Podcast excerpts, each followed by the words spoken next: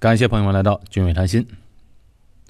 从新加坡骑自行车到武汉，朋友们看了标题千万不要以为这个事情是我做的。虽然我喜欢骑行，也曾经有长途骑行的打算，甚至有一次曾经脑海里还闪过挑战川藏线的念头。但是我想那可能是我永远都达不到的一个高度和梦想了。但是有人做得到，从新加坡到武汉骑行过程2000多公里的距离，有一位小伙子他就做到了，而且呢，他也是一位曾经得到新加坡政府奖学金的老家在武汉的一位年轻人。今天我就请到他来给我们分享一下他的经历。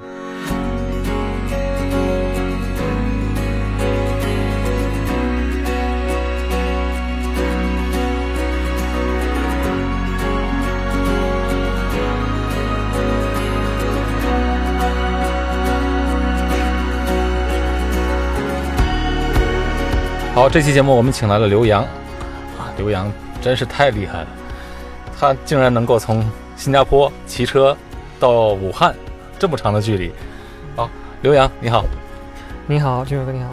能不能介绍自己一下？ Hello， 大家好，我是刘洋，我来自湖北武汉，然后来新加坡已经有10年多。我是在新加坡南洋理工大学读的计算机专业，然后现在已经工作有4-5年这样。平时喜欢骑自行车。你是哪一年来的？我是09年来的新加坡。09年，你也是拿政府奖学金来到新加坡读书的吗？对，就是我拿的是新加坡政府奖学金 SM2， 就像之前有一期节目里介绍的 SM1， 其实这都是新加坡政府跟中国政府的合作的一个项目，然后它分为3种。 SM1 是初中来新加坡这边，SM2 是高2来新加坡这边，然后 SM3 是大1之后来新加坡这边。现在好像大1这种 SM3 已经没有了吧？对，好像是这样，大概 SM3 已经取消了，然后 SM1 和 SM2 还在继续。那你当年是在武汉哪一所高中毕业的呢？我是武汉武冈3中毕业。一定是武汉非常重点的学校了。对，就这个项目它其实都是跟每个省的重点中学去直接招生。对，然后我们学校的话其实最厉害的是数学竞赛，因为它在全国都很有名，经常拿就是国际数学竞赛的金牌。那你的数学应该很好了。没有，我的数学不是很好，但是我是其实从初中开始就参加信息学竞赛，也就是计算机编程，然后对我是有参加就是那边的我们叫 NOI， 它是就是信息学竞赛，然后我初中高中都有参加。后来呢就考上了这个新加坡的这个 SM2 的这个政府奖学金来到新加坡，是在南洋理工大学读的书。对，就是我们参加笔试还有面试之后就来新加坡这边，然后就读南洋理工大学的计算机系。也是读的计算机的专业。没错，因为我从小就喜欢计算机，然后初中高中是读的计算机竞赛，所以大学也毫无疑问的就继续选了计算机专业。你怎么想起来骑自行车从新加坡回到武汉呢？那条路线是怎么设计的呢？其实这个路线我是计划了很久，因为我想每年回家都是坐飞机回去，那要不要今年就换一个方式回去呢？然后因为我喜欢骑行长途距离，然后我就有一天就突发奇想，要不就直接从新加坡骑回中国这样。这个决定非常需要勇气，也需要时间嘛。对，不光需要勇气，也需要时间，然后还要精心的策划。对，我2017年这样我辞职之后才有1个月时间，然后从新加坡这样一路骑回中国。但其实也不是直接从新加坡这样骑回，我是先坐飞机从新加坡飞到老挝，然后从老挝开始，然后用一个逆时针的方向从老挝然后到泰国柬埔寨、越南，然后再回了中国。为什么不从新加坡直接经过马来西亚和到泰国呢？因为这条路线呢，其实我之前也骑过，就是我2016年的圣诞节的时候，我从新加坡出发，然后经过穿过整个马来西亚的西海岸，然后一直骑到泰国普吉岛。哦，这条路线已经骑过，这就不想再骑了。对对对。其实我骑车的话，是从大学毕业之后才开始真正就是严肃的骑车。然后就是大学我毕业旅行，我选了一条非常有名的路线，那就是川藏线。这个是很多就是骑行者的一个朝圣的地方。就是川藏线呢，就是从成都骑到拉萨。然后这条线路有大概2000公里，然后海拔也是非常高，大概要翻过10座5000米之上的高山。哇，你越说让我越心惊胆跳。这个川藏线一直是我的梦想，但是我估计我实现不了，这个太困难了。那你第一次骑远路就选择这么难的一条路线？对，因为刚开始骑车嘛，也不知道这个它的难易程度，然后因为当时我是在有练铁人三项，然后我是想借用川藏线呢来提高一下我的骑车水平，所以我就那年毕业之后回家就去买了一辆新的捷安特山地车，然后就直接上路。哇，太厉害了！那你说当时在爬这个川藏线的路途当中，你不担心完不成吗？说实话，其实我并没有去想过，就是不会完成这条线，因为如果遇到一些就是困难的话，比如说爆胎，我都可以去尝试自己解决，比如说自己去补胎，然后体力方面其实我也没有很担心，可能最担心的应该是就是高原反应吧，因为毕竟就是它海拔会比较高，所以这个我也没有办法预测身体上会不会有什么不适应。海拔4000多米。对，它是从就是平原开始嘛，就是从零海拔开始，然后逐渐上升到3000米、4000米，然后之后几天会一直在5000米以上。但是我觉得可能是因为骑行它是海拔上升比较缓，所以说身体呢没有那么强烈的高反啊，不像开汽车上去速度比较快。对，所以慢慢可以适应。对对，就像人的身体会有更多时间去适应。对，然后加上我可能自身的就是身体素质还可以，平时有锻炼跑步什么的，所以就比较幸运是我川藏线并没有遇到身体上一些问题，所以最后都完成下来了。那是不是每个骑行的人都不会遇到问题吧？我总有些人会有一些反应。对对，其实我有看到大多数人其实都没有能够完成川藏线，就是对，就是因为这个高山反应啊。不光是高原反应，就是还有很多。就是体力上其实也是一个挑战。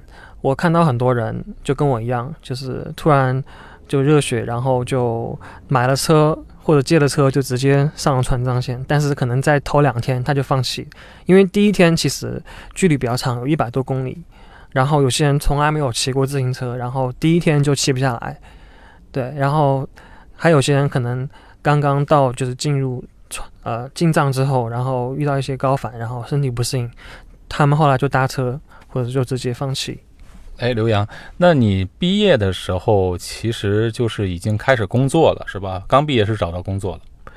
对，就是我当时毕业前就已经找好工作，然后其实就是骑川藏线之前就已经找好工作，所以就是可以骑完就上班这样。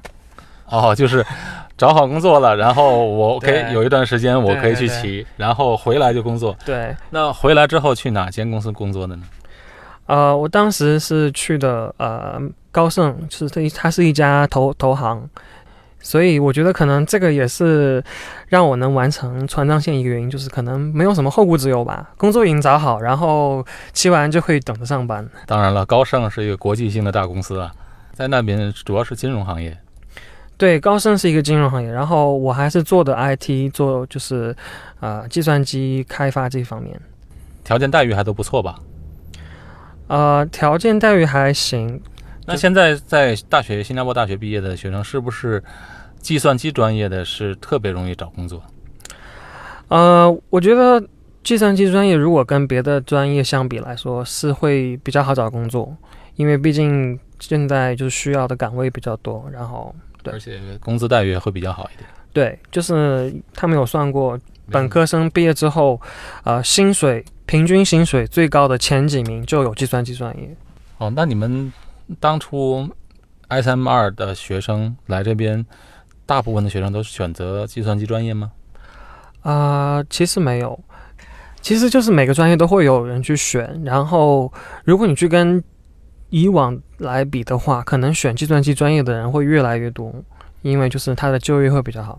是是，也确实啊，因为你现在都不在高盛工作了，好像计算机专业的人，跳槽转行转到另外一个公司，这个成功率也比较高，而且换一个工作，那薪水就要涨一级。这个我不能确定是不是真的，对，但是计算机行业跟别的比，它就是跳槽的率或者是时间可能会要更高一些。OK， 那你在高盛待了多久跳槽的？我待了两年时间，对，然后后来发现我还是更喜欢做互联网工作，所以我就到现在这家公司。那你现在的公司就是一个互联网公司吗？对，我现在所在公司也是一家就是从美国来的互联网公司，它就是跟 Facebook、Google 都比较类似。现在的目前的工作是你比较喜欢的？对，因为它是互联网工作，所以还是去做一些计算机相关的事情，所以比较喜欢，工作也比较有弹性。我想问你一下，刘洋，当初你来考到新加坡这个奖学金之后，你全家做了决定，就让你一个人出来这边读书，那时候有没有犹豫过？那个时候应该没有犹豫过。那你在 SM2 来到新加坡，也就是在你高二的时候来到新加坡，开始在这学校里读书，有没有遇到什么困难呢？没有。完全没有。我觉得可能是因为我个人适应能力比较强，所以我来这边并没有遇到就是可能像其他人会想家，或者是不适应这边的社会，或者是语言不适应，因为我英语是我的强项。哦，英语在国内就是你的强项。对，我国内就是英语都是是我最好的科目，然后我的口语也很好，所以我来新加坡这边我并不担心就是语言会跟不上，可能完全无障碍，就是，对，可能唯一的就是刚来新加坡这边对新加坡式英语可能有点不太适应，新加坡的口音，对，新加坡的口音是真的很难懂，所以大概花了可能有半年到一年时间去适应新加坡口音之后，其实语言方面就没有很大问题。我上次还遇到一个朋友，也是国大毕业的，他特别来新加坡还专门去学新加坡的英语 Singlish。 对对，因为确实他的腔调不一样，然后呢我说你为什么大家都想摆脱这个口音，为什么你还学这个口音呢？他说什么？他说我要融入这个社会，我一定要把这个学好才能跟人家打成一片。是是，哎，我说这个一点还很好，就是这让我想到了我当时在那个上大学在天津的时候，有很多外地的学生啊，他们来到天津啊，就特别学习这个天津话，对对对，就后来跟我打成一片。到现在我们和这些同学还有联系。上学这个期间啊，是这人生当中非常难忘珍贵的一段时光。没错。如果你能说一口流利的这个新加坡式英语的话，那你去跟本地人交流的话，就他们都会觉得比较亲切一些嘛。是，而且我觉得很多新加坡人呢，他们也是能够好像自由切换，跟自己人的时候就讲新加坡的英语，跟外国人讲呢，他就是讲一口标准的英语。对，然后新加坡英语其实有个特点，就是他喜欢把英语跟中文就是混杂在一起，就是他有些特定的词语他用英文讲，然后有些词语呢他就会用中文讲，他就是会一个用他最舒适的一个就是方式去讲。是，对。所以当时你是完全到新加坡很适应这边的社会，很适应这边的学校，因为英语又没有问题。对，这边的气候呢，食物呢，我都很适应。气候的话，因为我是武汉来，所以新加坡的温度我倒不会觉得很热，然后我也是喜欢夏天嘛，所以新加坡这边就更是一年四季都夏天，我也很喜欢。食物的方面的话，因为我其实比较什么东西都能吃，所以新加坡这边的口味我也很能接受。那你从什么时候开始喜欢骑车的呢？其实就是从我毕业旅行那一次，从川藏线开始，我才真正喜欢上骑行，或者说是长距离骑车给我带来的乐趣。你要讲一讲，因为我也很喜欢骑车嘛，我要听听你怎么讲，它的乐趣在哪里？骑车的乐趣有很多啊，我觉得给我最大的快乐应该是骑车时那种自由，就是当你骑得很快的时候，那个风就是打在你脸上，然后你可以去操作自行车，然后把你带到你想去的地方，这种感觉我觉得是非常好的。是，我觉得这个自行车啊是一个非常伟大的发明，就两个轮子一根链条，就用自己本身的力量然后驱动这个器械来往前走啊，这个非常了不起。对对，但它其实也没有那么简单，一个自行车也有很多不同的就是部件，然后它每一个部件都会非常精密。是，而且我是觉得骑起车来确实像你讲的那种自由的感觉。嗯，而且骑起来了之后呢，我不喜欢跑步我不喜欢，因为跑起来很枯燥，我觉得。有的人很喜欢，但是我觉得个人很枯燥。然后我觉得看的东西，因为你跑步走路，你毕竟你的半径很小，是啊，所以说要骑车来啊，骑远一点，看到的风景也不一样。嗯，没错，对，所以我自己也是跑步，然后对比跑步来说，我更喜欢骑自行车。就像您说的，骑车的话，它可以扩大我的移动范围，我的半径。这样的话，如果我到了一个地方之后，我可能会选择就是有限的时间内，我可能会选择骑车。这样的话，我可以去探索更多的地方，因为骑车它就是速度会相比跑步要快一些，然后它也不会像开车那样走马观花一下过去。如果你看到一个很好的风景，这样的话你骑车就可以马上停下来再看。除了它自由的感觉，还有它的这个移动范围能够扩大。那你觉得还有什么最吸引你骑车的地方呢？我觉得本身骑行它是一个非常好的锻炼身体的方式吧，就是一个是它可以锻炼身体，我觉得另外一方面，我觉得它可以就是释放我心理的压力。比如说我其实这是我的一个秘诀，就是如果有什么不开心的事情，我都会考虑出去骑车，然后我最喜欢的路线就是从家里，然后一直骑到新加坡市中心，然后去看那边鱼尾狮喷泉。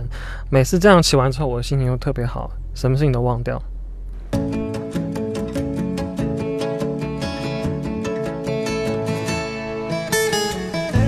俊伟谈心的节目在喜马拉雅、蜻蜓、YouTube 的平台都有持续更新。除了音频节目之外，朋友们也可以加入我的微博和公众号，搜索俊伟谈心，王字旁的伟，新加坡的新。在新加坡我现在看到越来越多人在骑车，因为每次我早上骑车去啊，5点多钟出去一看，哇，成队的这个自行车队，有很多自行车队在互相就是他们每次组队在一起骑车。你看他们的骑行服就知道，每个队伍的骑行服都不一样。你当年在学校里也组织了一个骑行队是吗？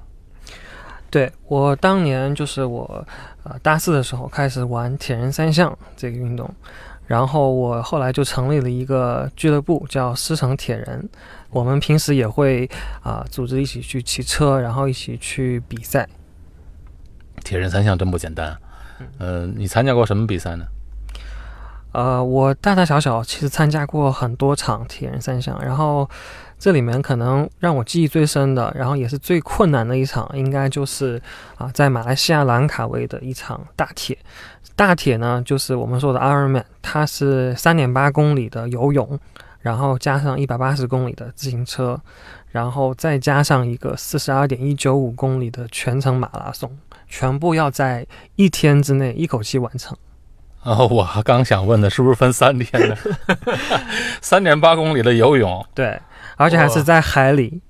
我跑步3.8公里我都很累了，3.8公里游泳不限制那个什么方式来游吗？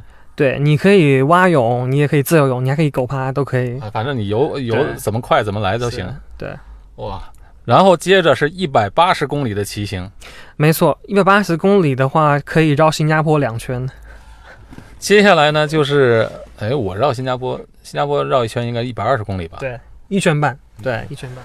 那还有就是多少公里马拉松？ 42.195。 我的天哪，坚持得下来吗？那嗯，可以坚持下来，但是你要不停的去补给，吃能量胶，然后喝水。对，因为人其实就是像一台机器一样，你要给它就是加油，给它提供能量，这样它就会一直动下去。哇，除了这个比赛，你还要参加什么比赛吗？还有参加就是一些附近，比如说马来西亚的一些铁人三项，或者是新加坡其实也有一些，还有一些两项，比如说游泳加骑车，或者游泳加跑步。哇，真不简单。我讲一讲你在台湾骑车的。台湾我知道你有去环岛是吗？对，就是在今年我换工作之前有1个月时间，然后我去台湾环岛，花了大概2个星期时间。这个也是我想了很久，就是在我骑完川藏线之后，我的就是最想去的我的名单里就是台湾环岛。台湾环岛一圈多长的距离啊？其实一圈它的距离会有不同，如果是小圈的话，可能只有800到900公里，然后大圈可能会有1000公里这样。那个环岛就是环海了，在台湾。对，就是沿着它的最外端这样环岛一周。你是逆时针还是顺时针？我是逆时针。是不是这一圈下来很多很多的好看的风景？对，不光有好看的风景，还有美食。啊，对对呀。怎么坚持下来这么长时间呢？那你住在哪里呢？每天我会住在民宿，然后这些民宿都是提前订好。因为其实台湾环岛也是非常成熟的一个项目，所以它沿路上都会有很多就是提供给这些环岛的一些叫驿站。安不安全啊？那些在马路上应该是你们骑的公路车对不对？对。其实还是挺安全，因为台湾环岛它都会有专门给自行车的路线，它会有环岛1号线、2号线，然后它都有专门的自行车道，不是跟机动车一起，所以是相对来说是很安全，不像新加坡这边，就是你自行车其实是要跟机动车共用道路。是，还有就是 PCN 了。对对，嗯，台湾我觉得还是比较安全的地方。如果你从新加坡老挝，然后泰国、柬埔寨，然后去到中国，这一趟路线会不会有点危险啊？我听着。对对，这一趟路线相对于台湾来说就会危险很多。对，首先语言不通嘛。啊，语言是个大障碍。对对对，然后那边可能因为是东南亚一些国家，它的危险系数就会比台湾高一些，就是这个人身安全。对，人身安全。然后因为它会就是涉及到很多，比如说这个过境，比如说你要从一个国家到另外一个国家，而且是骑车过去，对吧？就是骑车出境，然后你会骑到一些非常边境的一些小城市，那边的人可能他英语都不会，然后也是人烟稀少，所以在那边可能安全就会要低一些。吃东西习惯吗？你都是骑在路上嘛，有时路边小店的话，那卫生条件可能都不太好。对对，但就是入乡随俗嘛，所以到了一个地方就吃它最地道的街头的小吃。哇，真不简单。不过可能我的胃比较好，所以对，没有遇到什么严重的问题。可能你这个还有一个铁胃是吧？究竟是你觉得骑车给你带来最大的收获是什么呢？我觉得骑车让我结识了一帮就是喜欢运动然后积极向上的一群朋友。对，我觉得喜欢体育运动的人都是非常积极乐观的。尤其在新加坡这个地方，就是基本上男士们都有一个体育运动吧。嗯，对，可以说大部分。那本身的新加坡人他就需要当兵嘛，所以他经常要训练。对对对，那你结识这些朋友应该是各行各业都有的。对，因为大家都是同一个爱好嘛，喜欢跑步、骑车，所以其实真的是各行各业的人都有。这样的话，也可以通过骑车来结识，就是很多朋友，然后我们会互相帮忙。然后有一件事情，其实我还是蛮骄傲，那就是我有一年组织了一个大型的环岛活动，就是在12月31号，也就是这个元旦前一天晚上，我组织了100个人，然后从东海岸出发，这样绕新加坡一圈，一个环岛这样一个壮举。然后那些人很多都是第一次骑车，骑这么长距离，肯定也是第一次环岛啊、他们很多人都是第一次完成这个事情，然后后来都跑过来感谢我。哇，就是这个100多人，大部分都是本地人了。有本地人，也有就是像我们留学生这边。对，哇，100多人组织起来，你一个人来组织吗？当然不是我一个人，其实我当时就是发了一条朋友圈，然后号召这个活动，后来就有很多热心的朋友，也是一些就是骑行爱好者，就是出来想帮忙。因为100个人，我们肯定会分成很多队，然后每一个队的话大概就是10几个人，会有一个队长，然后一个人在前面领路，一个人在后面收尾。哇，能把这个活动去组织起来真不简单呢。对对，这个活动花你很多时间吧？是会花我的一些额外精力去组织这样的活动，但是我觉得这些时间都是值得，因为可以就是帮大家来完成这样一个他们平时肯定想不到的一个任务。然后其实自从那次活动之后呢，就诞生了几个新的团体，有一个就是狮城骑行，就是由那一天有一些完成的环岛的爱好者们，就组织了一个俱乐部。然后这个俱乐部现在已经有很多，大概有200人，都是一群新的骑行爱好者组成的。我问你，刘洋，在整个的你的骑行运动当中，你最难忘的一次的经历是什么？其实骑行的话真的有很多难忘的事情，然后我现在能想到一个，就是当时骑这个环东南亚，然后骑到泰国那一天，这是我人生中一天爆胎次数最多的。由于那天这个泰国气温非常高，然后加上路面不是很好，我一天一共爆了8次胎，然后差点就是骑不到曼谷了。那天爆了8次胎，那路途当中都是比较荒凉的地方吗？其实那一天是就是快要到曼谷，所以马上到一个大城市就还稍微好一点。那但是那路边没有修自行车的吗？完全没有，路边都是就是那种鸟不拉屎的地方，别说是修自行车了。如果是所有胎都爆完了，那只能推着走了。对，所以我是不会让这种事情发生嘛。所以其实骑行长距离的话，也是就是一个精密的规划嘛，所以。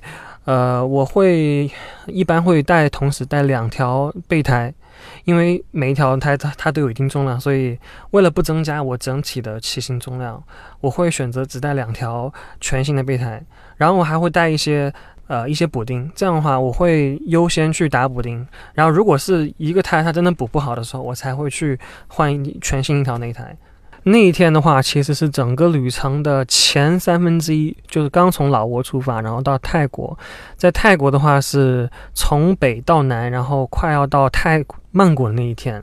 为什么从北到南呢？因为是从这个老挝开始啊，老挝在上面。对，老挝在上面说逆时针的话是第二个国家是泰国，然后往东到柬埔寨是吧？从北到南，然后从西到东嘛。哎，柬埔寨然后通向中国是在哪一个关卡？柬埔寨是在去越南，然后越南的话，越南，然后再从南宁入的境。哦，这一趟哇，你入境的时候，人家会不会感觉奇怪，这人怎么骑自行车过来了？对，没错，我还记得当时就入境的时候呢。这个解放军叔叔他看我的眼光都是异样，因为他可能平时很少能见到一个就是中国小伙的模样，然后从他们这个边境还是骑着自行车进来。他没问你从哪来吗？你说从新加坡？有，我跟他说了，他都惊讶了。那次的壮举啊，在武汉的报纸上还有报道。对，就是这事情后来就被一个武汉晚报的记者知道，然后他后来很感兴趣，就采访我，后来就是上了我们武汉晚报的一个对报道。你能不能给我们这个以后的像你这样来的学生或者来这边工作的人是一些建议呢？来到新加坡的一些比较好的建议有什么呢？好的，既然我们今天聊了这么多自行车，那我就给大家一个建议，就咱们来这边之后呢，不管是学生还是工作，我觉得大家都可以做一些适当的这个运动，倒不一定是自行车。比如说你可以去参加一些跑步活动啊，新加坡这边其实每个星期大大小小的跑步比赛都很多，然后或者是可以去打打羽毛球或者是别的球类，这样的话可以这个结识一些朋友，然后也不会觉得孤独嘛。特别结识一些本地的朋友。对对对，然后适当的运动的话也可以帮我们这个释放一些压力，然后不会让我们就是积累太多的这个心理压力释放不出来。最后我问你一个问题啊，刘洋，你下一次骑行的目标是哪里？澳洲环岛。这个问题问得好，我之前还真想过，其中有一个这个目标啊，就是环美国。哇，对，横穿美国，就但当然这个环美国的话，我觉得是需要更多的时间跟精力准备，因为它的这个距离就更长了。这个事情不能让你老板听到啊！对对对，因为他要知道你又要辞职了。对，但是我说的是下一次，就还不知道什么时候。那环美国，你有没有计算过要骑多少天呢？我有朋友去骑过，他们得大概需要2个月时间。哦，2个月环美国。2个月环，对。然后其实除了环美国，还有一个梦想，就是我们不是搞“一带一路”嘛，所以我还有个想法呢，就是骑这个丝绸之路。啊，这个想法很好。对，我觉得比环美国更有意义。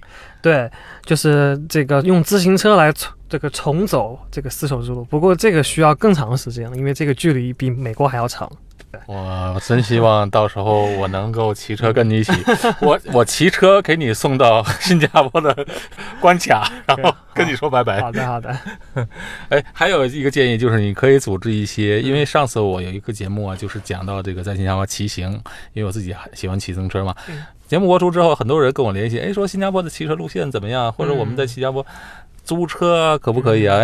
也许你能给我们推荐一些租车的地方，还有一些具体的一些路线。到时候你可以，你可以能给我组织一些文章，然后发到我公众号里，这样我让大家更多的人知道这个事情。没问题，没问题。其实新加坡有很多不错的路线，不管是你在路上骑，或者你想去爬山、骑山地车，或者是在一些 PCN 或者是东海岸骑车，它都有很多不错路线。我可以到时候总结一下，然后分享给大家。好，那非常非常感谢你，刘洋，感谢你到我们的节目当中。今天呢，我和刘洋是在新加坡录制这期节目，我们下期节目再见。再见。